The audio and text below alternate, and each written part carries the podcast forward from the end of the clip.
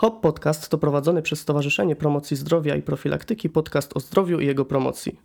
W jego ramach rozmawiać będziemy z edukatorami i ekspertami z różnych dziedzin, aby uświadamiać społeczeństwo, jak ważne jest zachowanie dobrego zdrowia, nie tylko tego fizycznego. Wierzymy, że grupa odbiorców naszego podcastu, stworzonego przez edukatorów dla edukatorów, poszerzy się również o osoby zainteresowane tematem promocji zdrowia. Podcast jest dofinansowany ze środków Unii Europejskiej w ramach programu Erasmus, Partnerstwo strategiczne w sektorze młodzieży. Komisja Europejska nie jest odpowiedzialna za treść tej publikacji. Dzień dobry wszystkim słuchaczom i słuchaczkom. Nazywam się Kamil Baltaziak i prowadzę HOP Podcast, w ramach którego wraz z ekspertami z różnych dziedzin rozmawiamy o wpływie pandemii COVID-19 na kondycję psychiczną społeczeństwa. Nie od dziś wiadomo, że skutki choroby, jaką jest COVID-19, obejmują nie tylko obszar fizyczny, ale i psychiczny, na który gigantyczny wpływ miała izolacja i kwarantanna.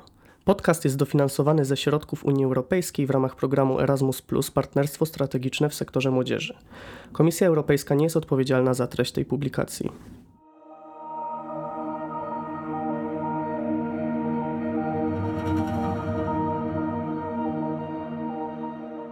Dzisiaj w studiu jest z nami Agnieszka Zawiślak, ekspertka, coach, edukatorka i wiceprezeska Stowarzyszenia HOP. Z wykształcenia pedagogzka działająca na rzecz edukacji pozaformalnej młodzieży. Specjalizuje się w projektach stosujących zasady nauki poprzez doświadczenie i działanie. Dzień dobry, Agnieszko. Dzień dobry. Jakie główne różnice zauważasz w prowadzeniu projektów europejskich przed pandemią COVID-19 i po jej wystąpieniu? Przed pandemią osoby, które brały udział w projektach międzynarodowych, cechowała większa otwartość, swoboda i beztroska w nawiązywaniu i utrzymywaniu kontaktów międzyludzkich. Zauważyłam też brak oporu przed podróżowaniem, e, dużo mniejszy stres i strach e, powodowany podróżą w inne miejsce.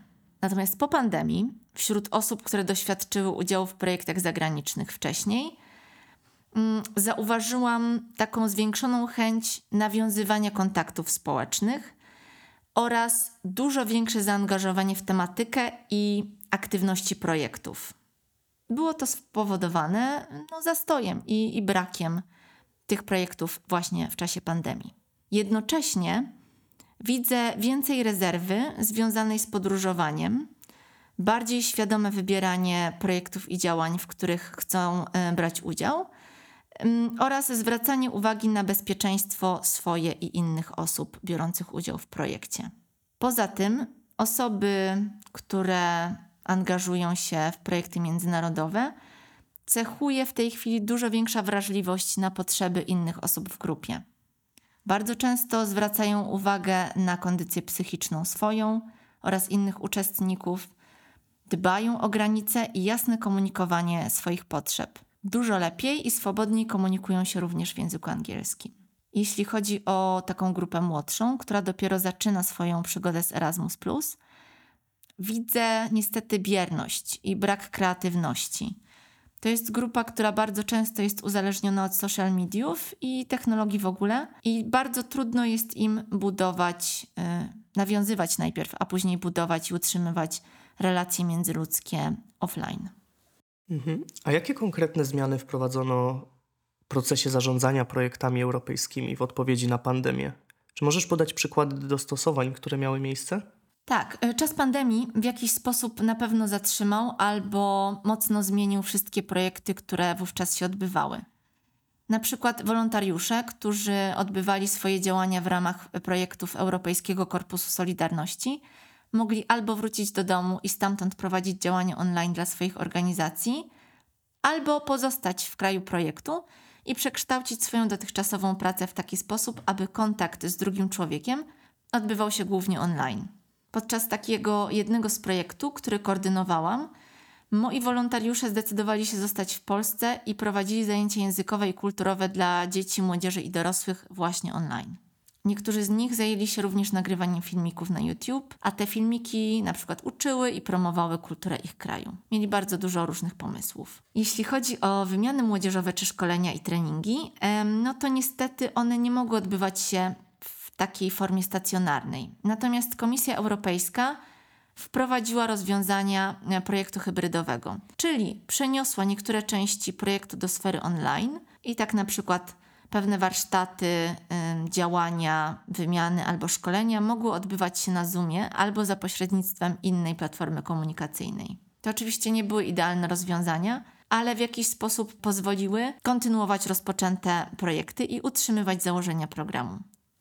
Innym przykładem takich dostosowań była możliwość przedłużania projektów przez krajowe narodowe agencje, i ta możliwość była bardzo powszechnie wykorzystywana przez e, organizacje. Służyło to zrealizowaniu pełnowymiarowego projektu w późniejszym, z założenia bardziej dogodnym czasie.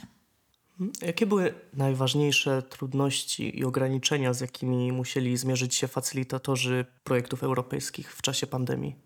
Przede wszystkim nagłe zamrożenie wszystkich działań na żywo y, z grupami. To była taka największa przeszkoda i takie największe zmaganie. To poskutkowało brakiem pracy dla facylitatorów, dla trenerów. E, I jak zawsze w takich momentach kryzysu uważam, że dobrze jest skupić się na pozytywnych stronach sytuacji i poszukiwać kreatywnych rozwiązań. Okazało się bowiem, że wiele spotkań czy aktywności można poprowadzić za pośrednictwem internetu. Oczywiście wymagało to korzystania z nowych narzędzi, szybkiej nauki i adaptacji, ale zwłaszcza w początkowej fazie pandemii, młodzież, y, nauczyciele, pracownicy młodzieżowi byli bardzo ciekawi i otwarci na taki rodzaj działania, również tego międzynarodowego.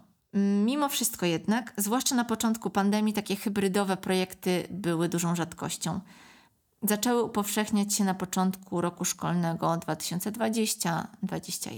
Czy pandemia COVID-19 wpłynęła na priorytety i cele projektów europejskich? Czy zmieniły się obszary tematyczne, na którym skupiają się te projekty?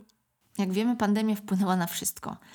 No i oczywistym jest też, że wpłynęła na cele i priorytety projektów europejskich. Od zawsze jednym z najważniejszych celów Erasmusa jest promowanie różnorodności i włączanie w działania grup narażonych na wykluczenie społeczne od około dwóch lat, realizując projekty w ramach Erasmus albo Europejskiego Korpusu Solidarności, nacisk kładzie się na promowanie zdrowia, zwłaszcza zdrowia psychicznego. Wiele projektów kierowanych jest również do młodzieży niekształcącej się, niepracującej ani nieszkolącej się oraz nisko wykwalifikowanych dorosłych. Takie działania również kierowane są do osób pracujących z tą grupą docelową. Kolejnym ważnym elementem w projektach europejskich jest promowanie umiejętności korzystania z technologii i transformacja cyfrowa. Jak się przekonaliśmy, to właśnie narzędzia cyfrowe, informatyczne są oknem na świat, nawet kiedy ten świat jest dla nas fizycznie niedostępny. A właśnie w jaki sposób narzędzia cyfrowe i technologie informatyczne odegrały rolę w kontekście prowadzenia projektów europejskich podczas pandemii? Jakie korzyści i wyzwania przyniosły za sobą te technologie? Narzędzia cyfrowe mocno wpłynęły na niemal każdą dziedzinę życia w czasie trwania e, pandemii, a jeśli chodzi o projekty europejskie, to platformy takie jak Zoom, Google Meet, Skype albo inne umożliwiły sprawną komunikację i prowadzenie niektórych działań opartych na spotkaniu i współpracy jednostek czy grup. Poza tym organizacje na szeroką skalę zaczęły korzystać z wielu różnorodnych narzędzi informatycznych, czy to do kreowania ciekawych treści na swoich social mediach, czy przygotowywania aktywności i działań online, albo na przykład promowania swoich dotychczasowych mm, działań i osiągnięć w formie filmu czy podcastu. Nasza organizacja HOP w czasie pandemii wspólnie z partnerem z Norwegii opracowała aplikację ze scenariuszami zajęć na temat zdrowia społecznego, z której mogą korzystać edukatorzy na całym świecie. Ta aplikacja nazywa się Start Now Plus i jest dostępna zarówno na App Store, jak i Google Play.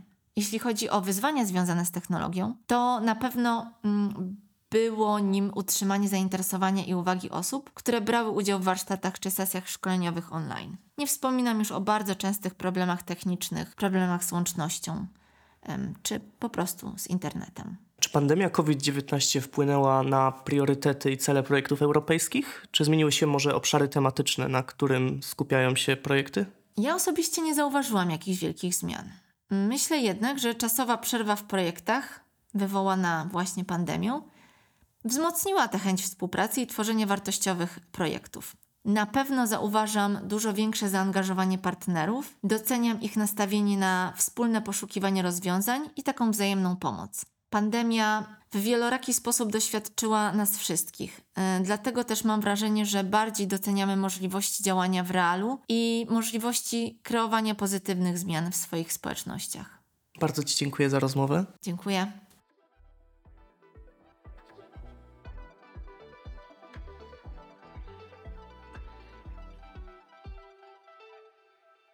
Zapraszam również do zapoznania się z naszą stroną internetową hop.org.pl. Jesteśmy również na Instagramie i Facebooku.